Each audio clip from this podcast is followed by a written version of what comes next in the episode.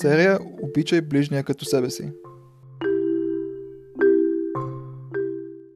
Окей, okay, днес продължаваме с 19-та част от серията за заповедта Обичай ближния като себе си. И днес ще обсъждаме, а, надявам се да стигнем и до двете извадки. Две извадки от Равихил Яков Вайнберг. А, известен равин живял а, в края на живота си а, живял в Монтрю, Швейцария. А, и е един от най-интересните автори на 20 век, нали, най-интересните еврейски автори на 20 век.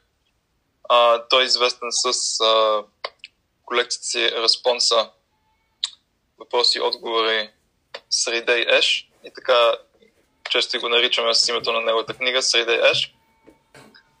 А, и също така той е написал много е, писма, с които си комуникира с своите ученици, които са при последствия а, след смъртта му напечатани.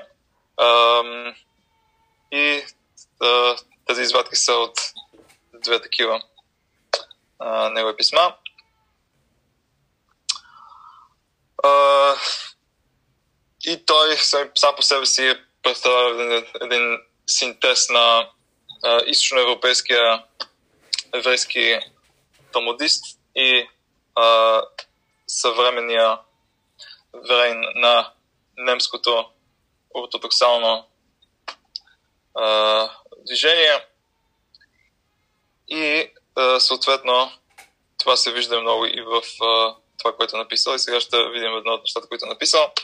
Сега първата извадка а, започва с цитат от Талмуда, трактат Мегила, в който мъдреците обсъждат разтварянето на морето и това, което случва след това.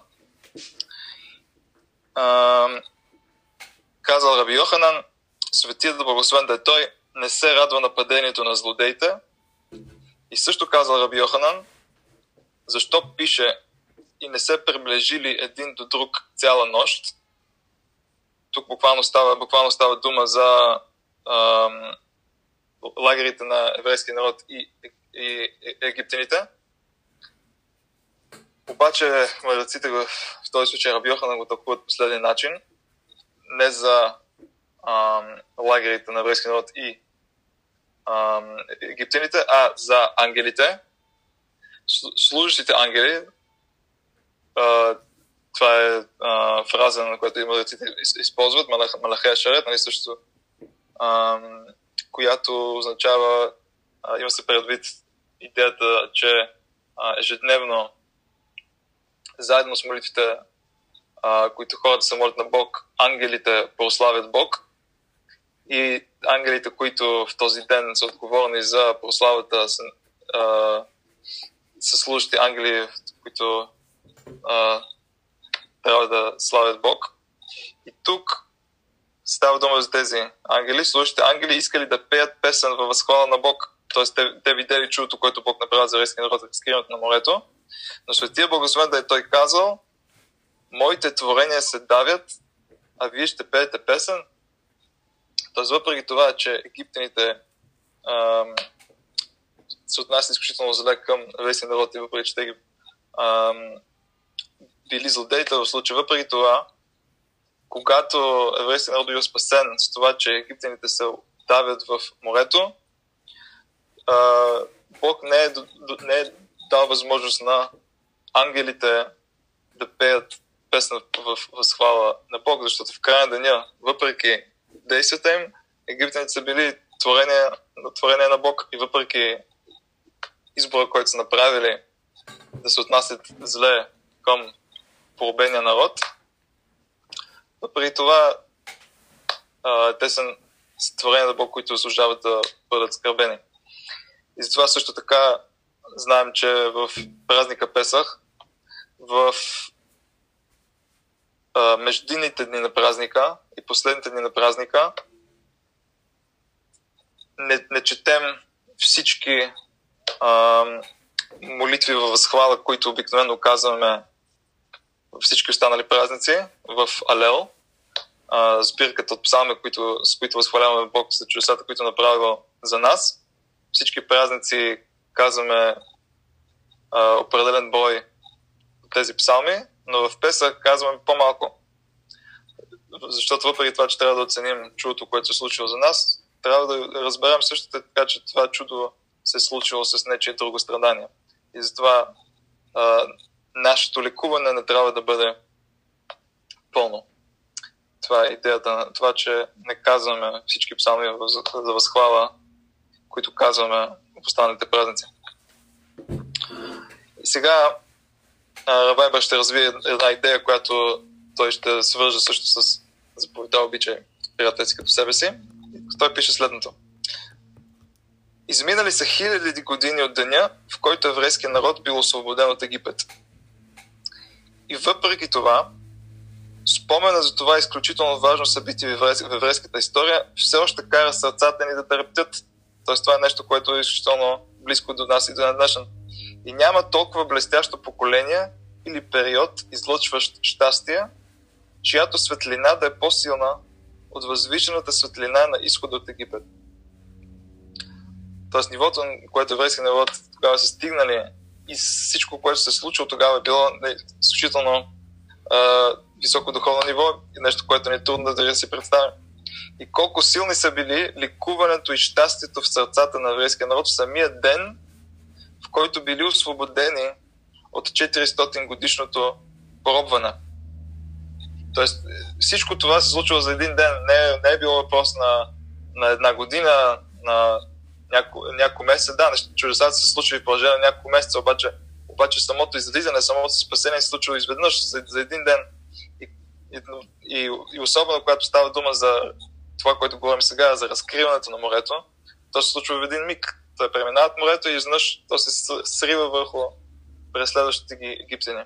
И, и тогава тяхното спасение от Египет е абсолютно е довършено.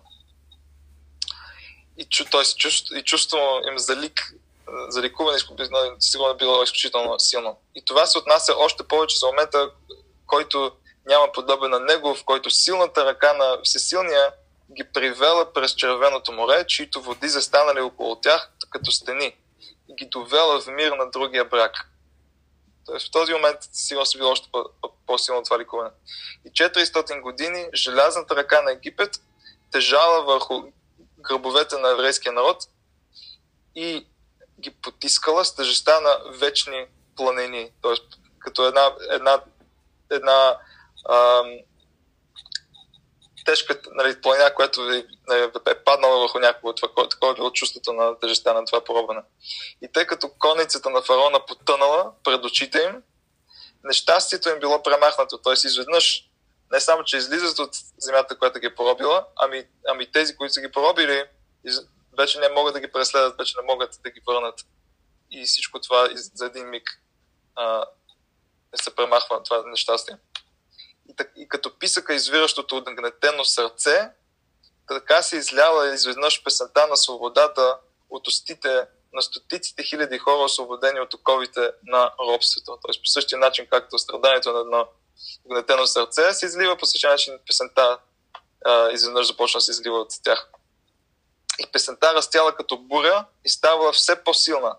И се издигала и гърмяла. Тоест осъзнаването на това, което се случва, се, нали, лека по лека се разпространила из целия лагер и изведнъж нали, този шепет, а, шепет се превърнал в като на гръм на, нали, на песен.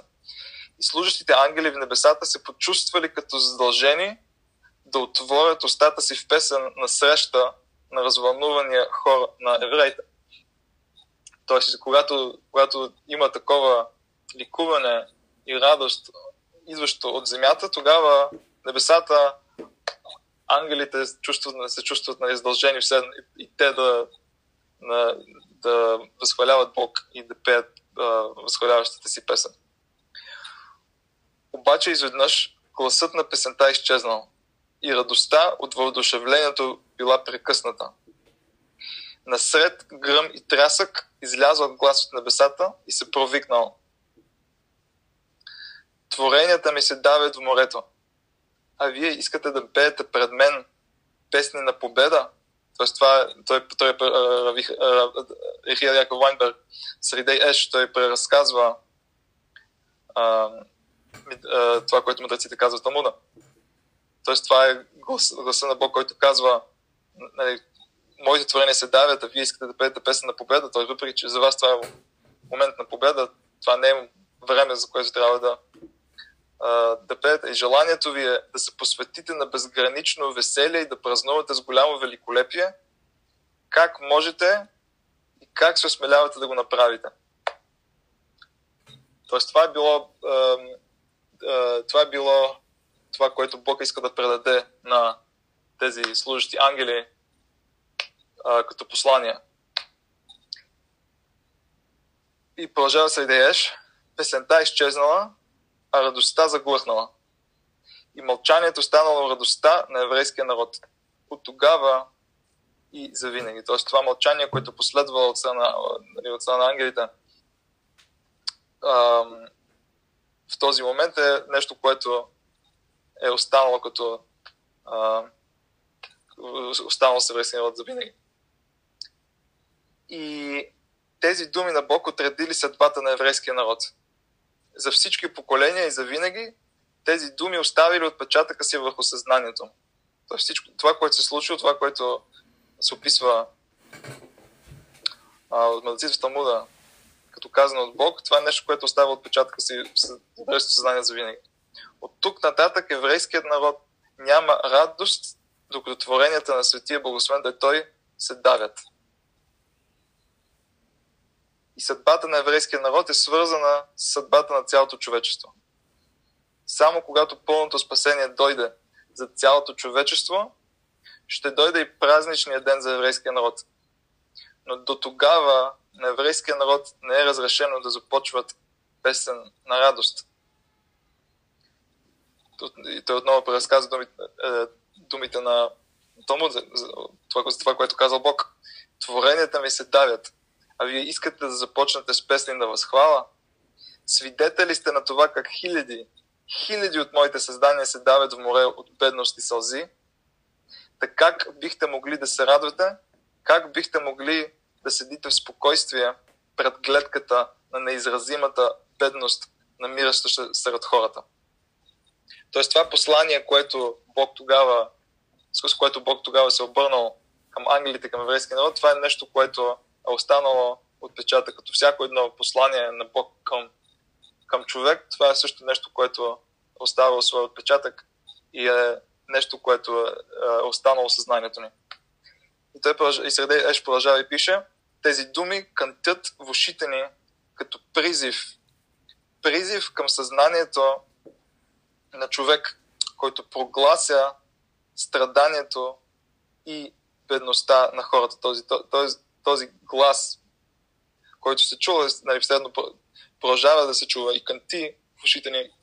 И нещо, което е а, не само, че се отнася за а, че, не, не само, че не се отнася само за онзи момент, а се отнася и за бъдещето ни, а също така не се отнася само за, за това давене, за което буквално става дума там, а това давене е, е страданието, което може да, да се появи от, от, а, и, от бедност и от а, всяко друго нещо. И той продължава и пише, гласът на Бог, който призовава, е останал слепен с душата на еврейна и се е превърнал в най-силната и активната и движеща сила. И този кантеж канти постоянно в душата на всеки един еврейн. И това е ехото на онзи глас от небесата, гласа на съпричастие в страданието и еврейското състрадание. Този глас на съпричастие и състрадание е станал ръководна идея на, съзна... на съзнанието му.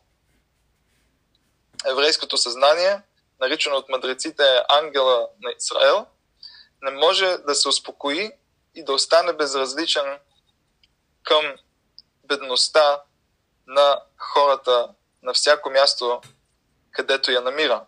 На всяко място, където вижда изкривяване на закона, развал на хармонията, законността или свободата. в такива ситуации той веднага чува от същността си този глас, обявяващ творенията ми се давят в морето. А, и това е изключително, изключително интересно според мен изказване от него и обяснение за а, нали, като цяло историята на еврейския народ и особено в последните, последните 200 години, в които виждаме а, а, един прогрес на човечеството а, и, и технологически и обществен, в който виждаме, че еврейския народ участвали изключително, изключително много.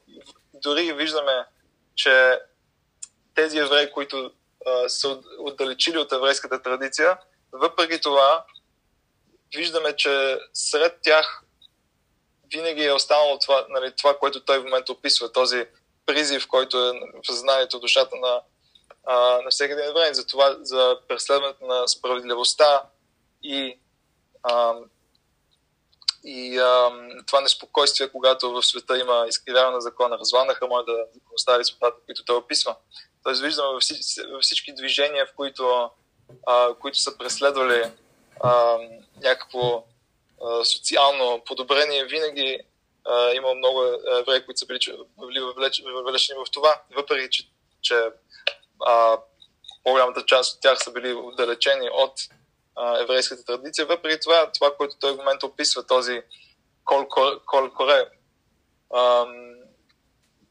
този призив, който оставя отпечатъка си в съзнанието на еврейския народ след тези думи на Бог при, при след разкриването на морето, нали, той, нали, там е този, този, който ги води, ги водил явно към това преследване на а, доб, а, благоденствието и благоденствието на цялото човечество в а, каквито и да било форми те да са го разбирали. И, и той продължава и пише, от тук получаваме ключ за разпознаването на духовния живот на еврейна и разширяването на разбирането на курса на еврейския народ сред другите народи. И това е доста интересно да ми сега. Трагедията на еврейството и еврейския народ е започнала още от разтварянето на Червено море и преминаването им през него. Те са искали да се възрадват но собственото, на, на собственото си национално щастие, това, че всичко това се случва на тях и те са свободни, но не им е било дадено, а и те самите не могли. Тоест, а, тоест това, което медиците разказват, всъщност е а, накратко а, едно изключително важно събитие, което е, е повлияло развитието на еврейската история от, и съзнание от тогава. И той го нарича нали, трагедията на еврейството и еврейския народ. Т.е. това, че дори в моменти на които те са заслужавали нали, да имат момент на собствено едно национално ликуване за собствено си щастие, въпреки това те не са могли да го изразят напълно, заради това, че ам, други хора ам, са страдали в този момент. И той продължава, творенията ми се давят в морето. Това е, което е определило за винаги еврейската съдба и оставило отпечатъка си в еврейското съзнание. Не са ли еврейската съдба и съзнание обаче едно и също? Чувството за съпричастност е ръководна идея в природата на еврейна и отличителен знак за истински еврейн. Както казват мъдреците в Талмуда в трактат Явамот, този народ има има три признака. Съпричастни са, смирени са, извършват хесед, т.е. добри дела към другите.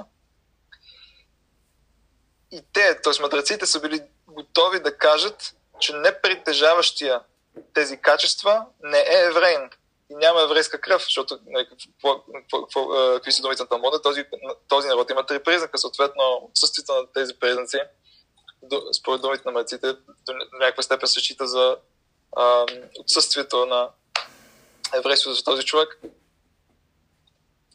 До такава степен нали, нали, това, за което той говори, това а, съпричастие а, смирение, което води до извършването на хесед, до извършването на добри дела, нали, са, са част от ам, същността на евреина.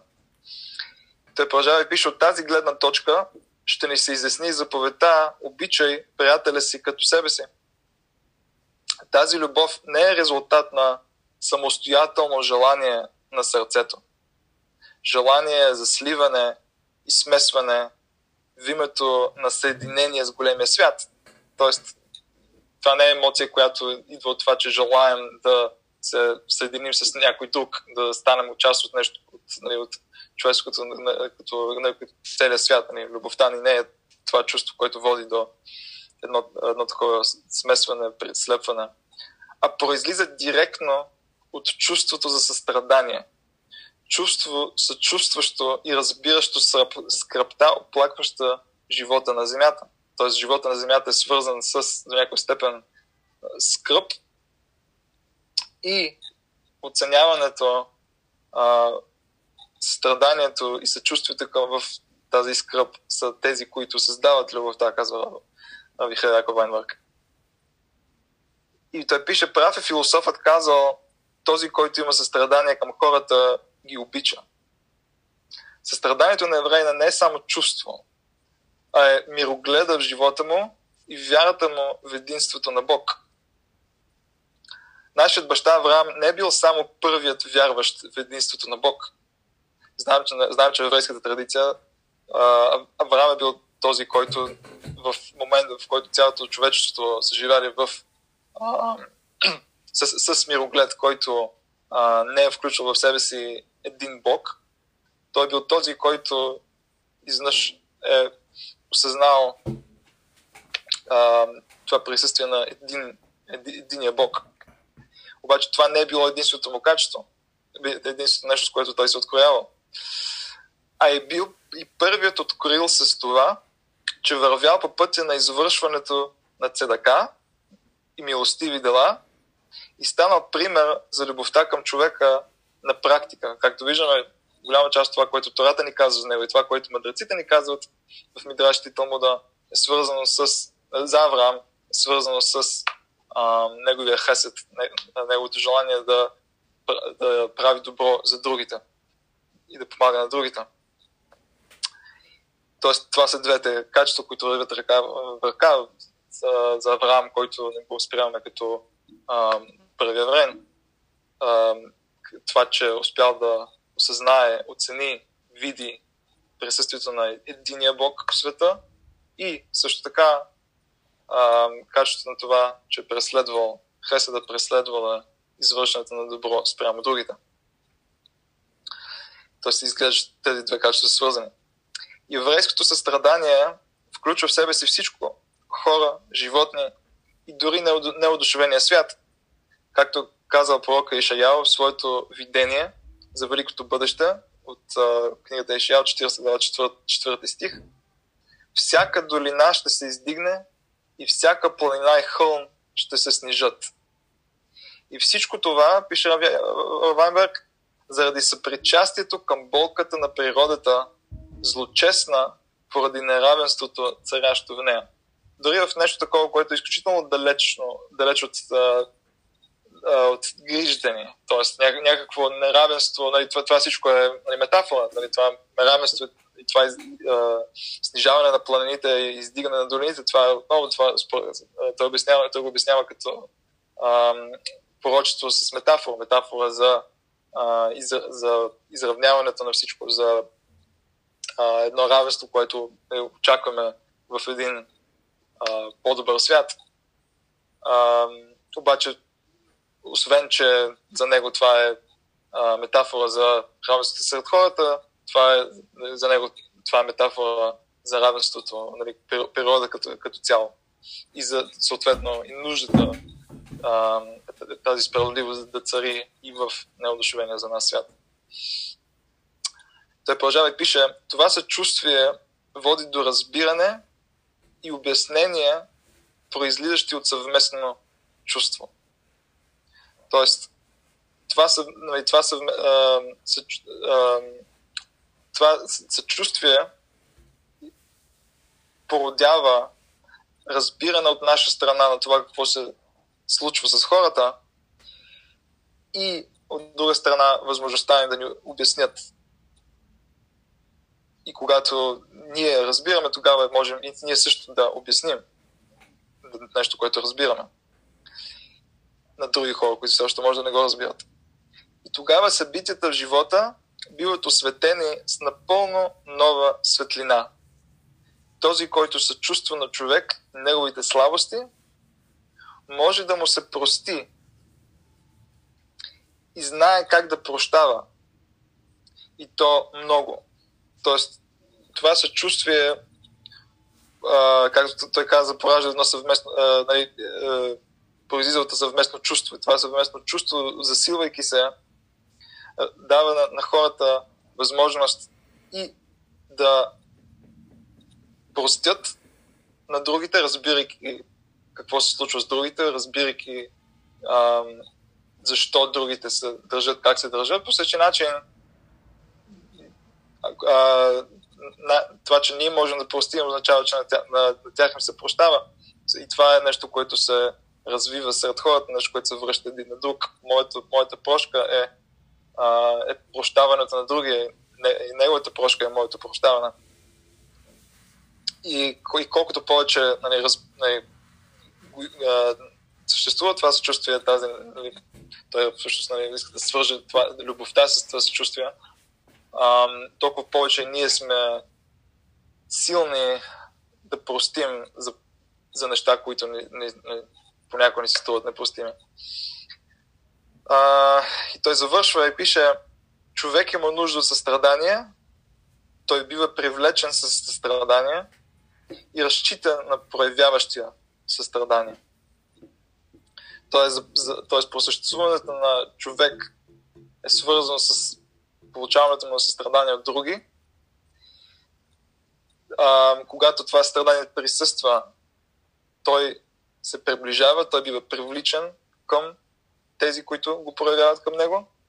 Тоест това е един начин по който да създадем едно привличане, една любов с състрадание и човек също така разчита на проявяващия страдание. Тоест, изведнъж, когато той вижда, че някой проявява страдание към него, той може да, да му разчита на него, може да му се довери. И това е изграждането на а, любовта сред хората, дали, по начин, който той разбира тази заповед за обича приятели като себе си, като нещо, което произлиза от а, състраданието и съчувствието ни спрямо скръпта и страданията, които ам, съществуват в живота на всеки в един а, момент от живота му, които присъствието на тези страдания и съчувствия скръпяват а, едно привличане, една любов, едно взаимоотношение сред хората. Ам, и, от, и от много да подчертая нали, тази идея, която също видяхме по средата, за, за ам, това преследване, което на справедливостта и ам, която произлиза от създадени съчувствия, които виждаме като нещо, като отпечатък, който е останал сред нас още от този момент, в който Бог се обърнал към ангелите и ми каза да напеят песента си, защото това не е момента, защото тогава творенията му се дават в морето. А, това е първата извадка, която исках да видим за днес. Значи има време за втората тогава. Ам, втората извадка е от друга част от книгата му. А, интересно се спомена, че той е автор, който въпреки, че изключително интересен, е бил а, тези му писма, тези му нелегални, т.е. повечето му неща, които, с които хората са познати, повечето текстове са легални дискусии в еврейски закон, а тези писма и мисли са публикувани по-късно, в 2000-те. А, и много малко е било преведено от това, което той е написал. А, на английски почти нищо, а, на руски само мисля, да. Записах има от него. А, така че това, на сигурност на български, това очевидно е първият превод на нещо, което е написал. А, И сега ще видим втори, втора извадка, която също е доста интересна, която също говори за нещо по-грандиозно от а, просто нали, едната заповед, обаче в същото време вписва заповедта обича приятели си като себе си в контекста на това за какво говори. И ще обсъди а, едно изказване Талмуда, което сме видели много пъти до сега. Ще покаже а, по-голямото му значение в контекста на всичко. А, и той казва следното. Обичай приятеля си като себе си. Тази заповед, с която други религии се гордеят и славят, не е праведно желание и мечтан идеал, към който се стремим, но никога не постигаме. Тоест, тази идея за любовта сред, сред хората и сред човечеството не, не е нещо, което е уникално за, а, за юдаизма, за еврейството. Само да ви предупредя, че тук в превода и в дискусията ще използвам юдаизма и еврейството като а, взаимозаменящи се термини, защото аз като цяло думата юдаизъм а, ми звучи малко грубо, затова предпочитам да използвам еврейство, защото еврейската традиция, нали, те са свързани. Нали, не еврейството не е, еврейската традиция не е въпрос на а, култура, история, а е просто нали, начин на живот, а, което и той ще обясни сега в дискусията си.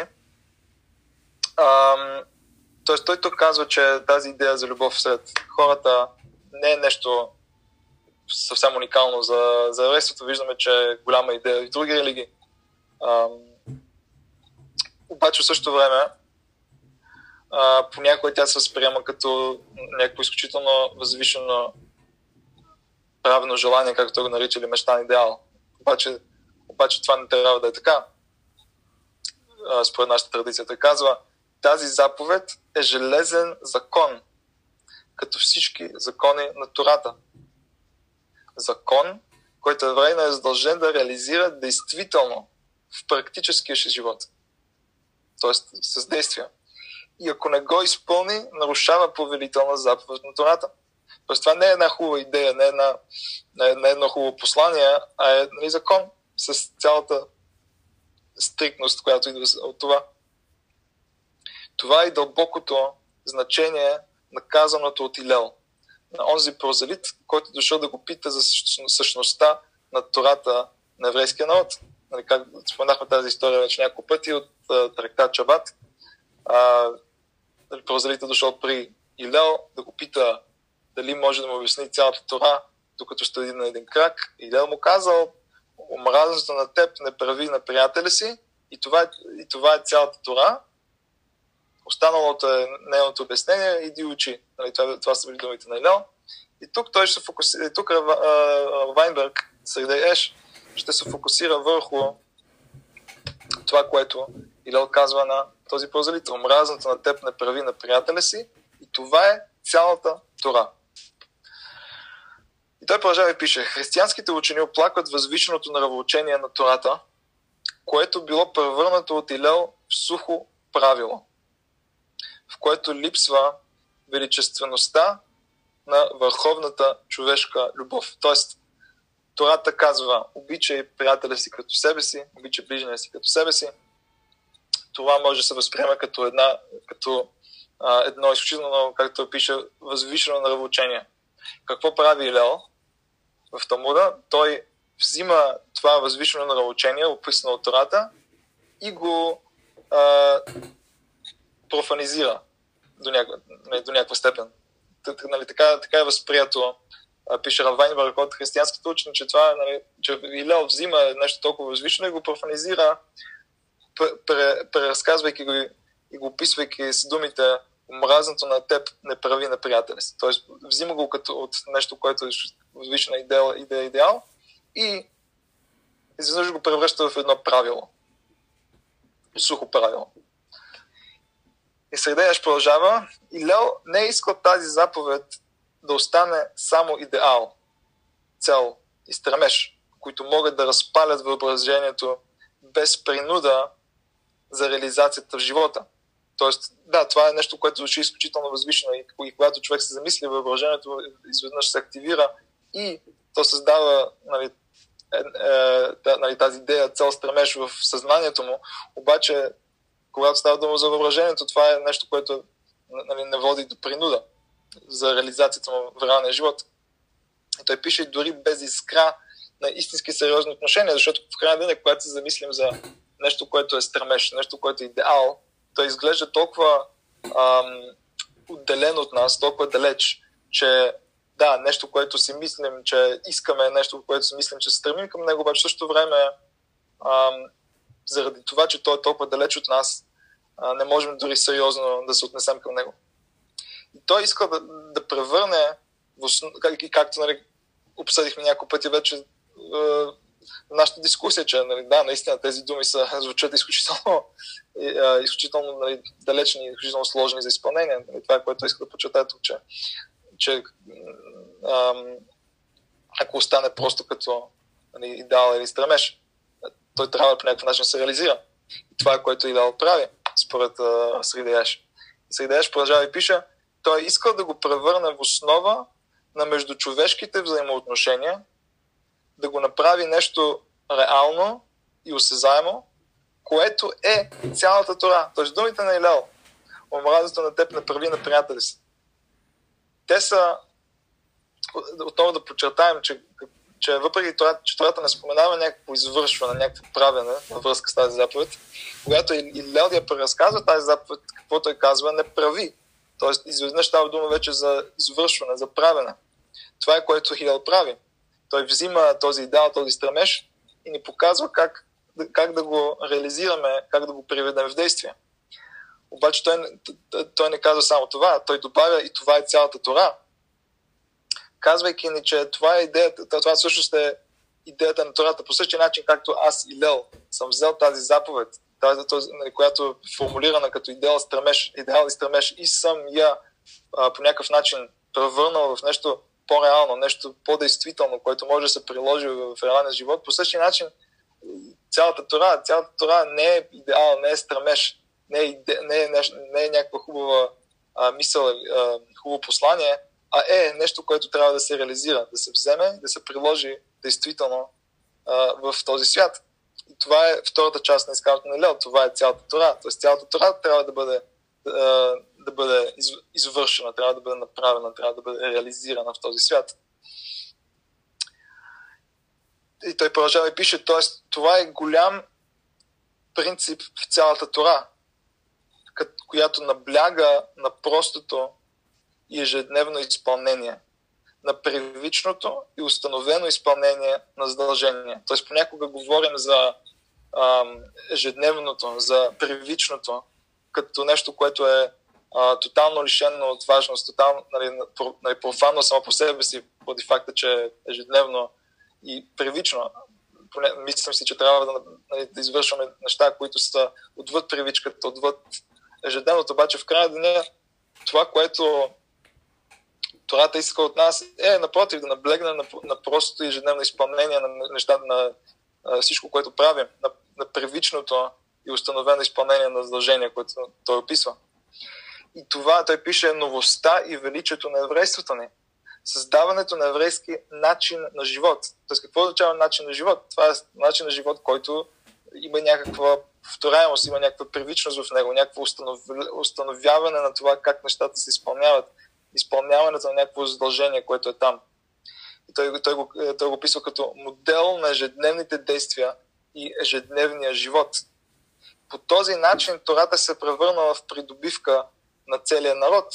Тоест по този начин, ам, когато става дума за нещо, което е, ам, може да стане част от ежедневието ни, той може да стане нещо, което е придобивка за всички, за целия народ, не само за хората с а, нали, дълбоко въображение, дълбок идеализъм, дълбок стремеж към доброто, а за всеки един, който има възможността да, ам, да я извърши, да изпълни задълженията си в ежедневието си, в первичния си начин на живота.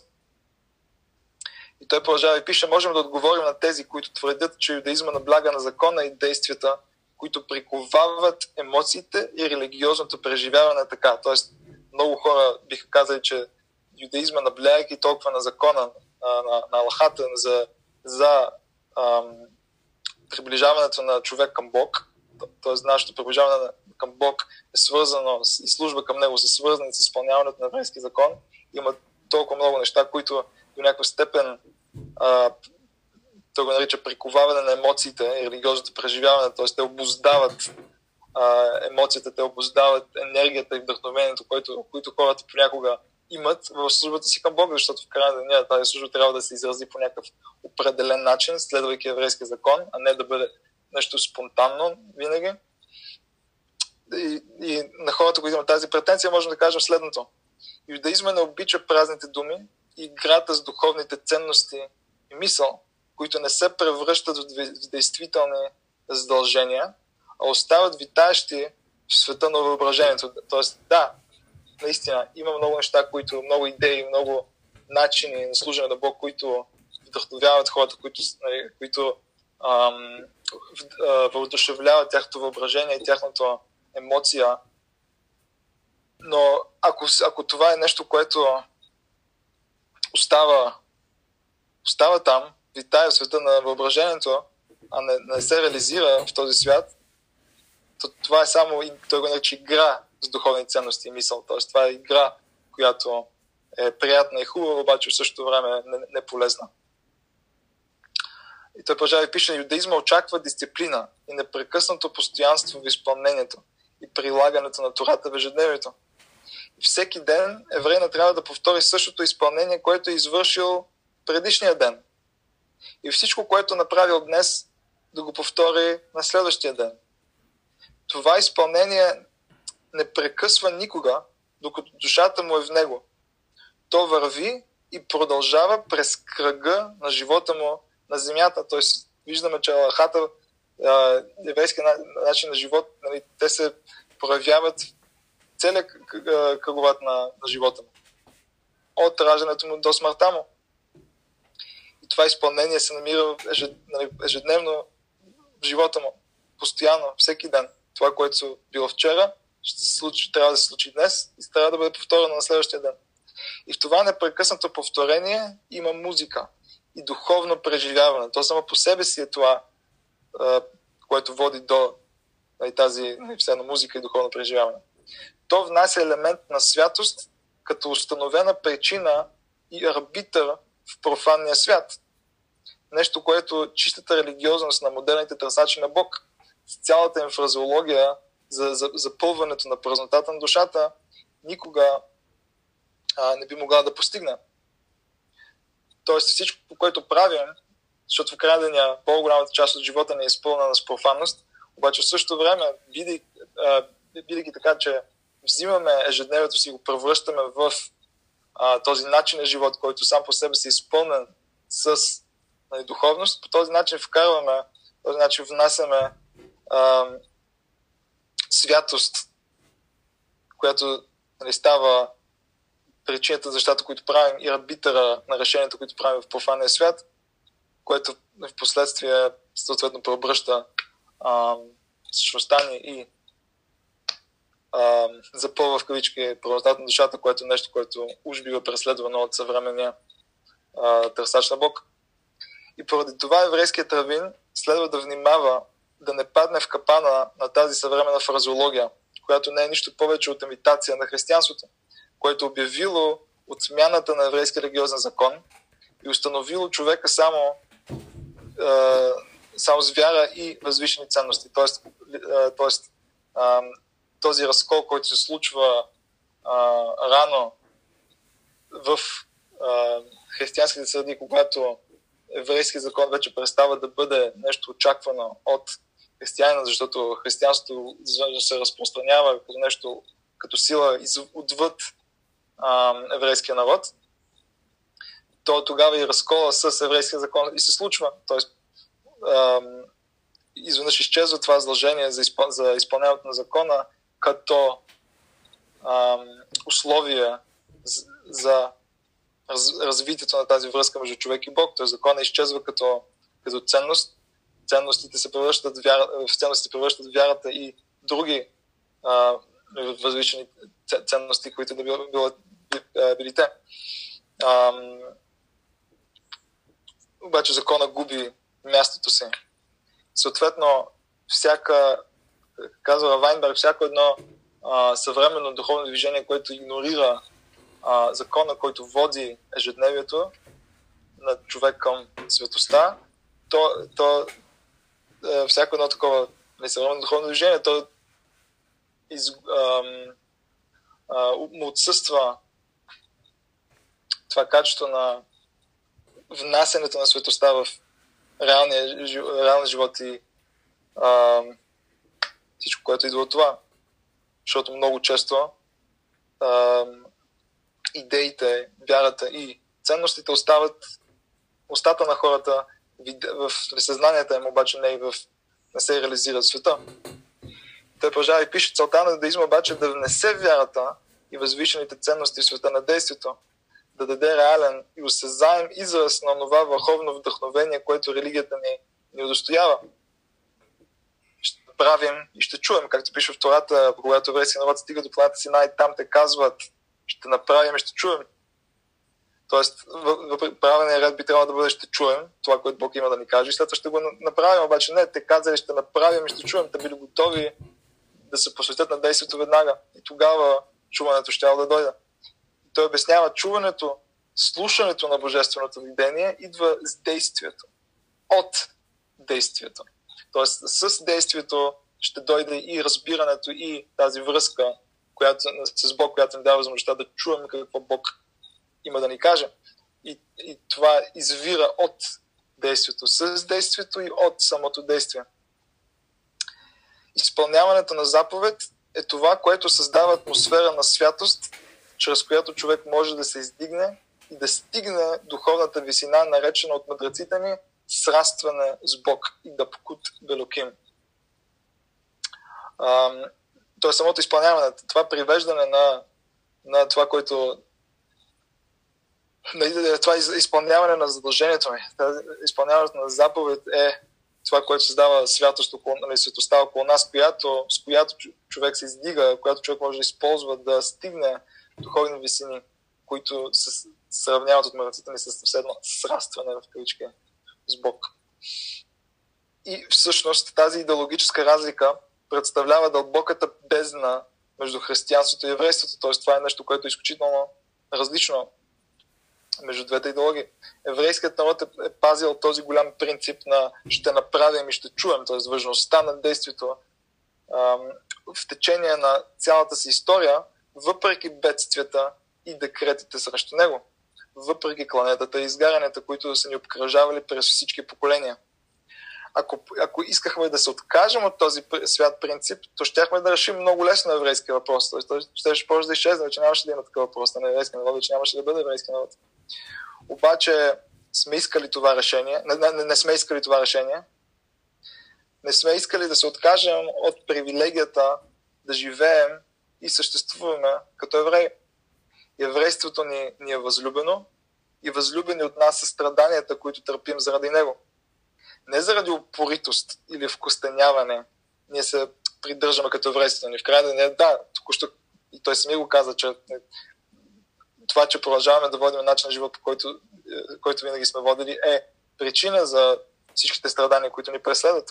Обаче причината да, да продължаваме да живеем по този начин на живот не е нашето поритост или нашето вкостеняване, а заради заслужаващото доверие чувство, че това еврейство е корена на нашата душа ние искаме да опазим тази душа и готови сме да платим за нея всяка цена на света, т.е. тези страдания, които ни преследват, цената, които, по която плащаме, за продължаването на, на нашия на живот, който водим, защото този начин на живот, който водим е изразен в действията, е изразен в това, което изпълняването на задълженията, които водят до тази а, силна и преследвана от нас а, връзка а, с Бог и светостта, която се поражда от това изпълняване на заповедите и реализирането им в нашето ежедневие от вчера до днес до следващия ден е това, което ни дава възможността да подсилваме тази връзка. И това е посланието на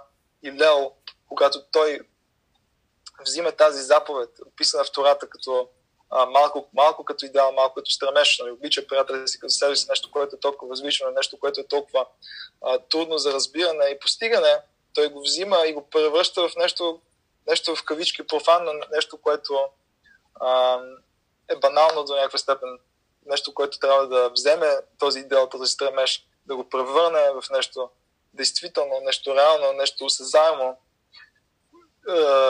резултат от което да се почувства в, целия свят. И това той казва, това той казва на прозелите и е цялата това. Това не е просто тази заповед, нали? не, не това е просто цялата Тора, нали? тази заповед за обича приятел си себе си. Това, което той има предвид според Вайнберг е, е да вземем идеалите, стремежите на Тората и да ги превърнем в нещо действително, в нещо реално. Въпреки, че на много хора това може да изглежда като като профанизация и като нещо, което, с което ги превръщаме банални правила, сухи закони и изключително неапетитен ам, начин да изразиме духовността си и преследването си, търсенето си на Божественото. Въпреки това, това е целта на Тората. Това е принцип в Тората, големия принцип в Тората, както казва Раби Кива. Да вземем идеала, да вземем стремежа и да успеем да го превърнем в нещо реално, нещо действително.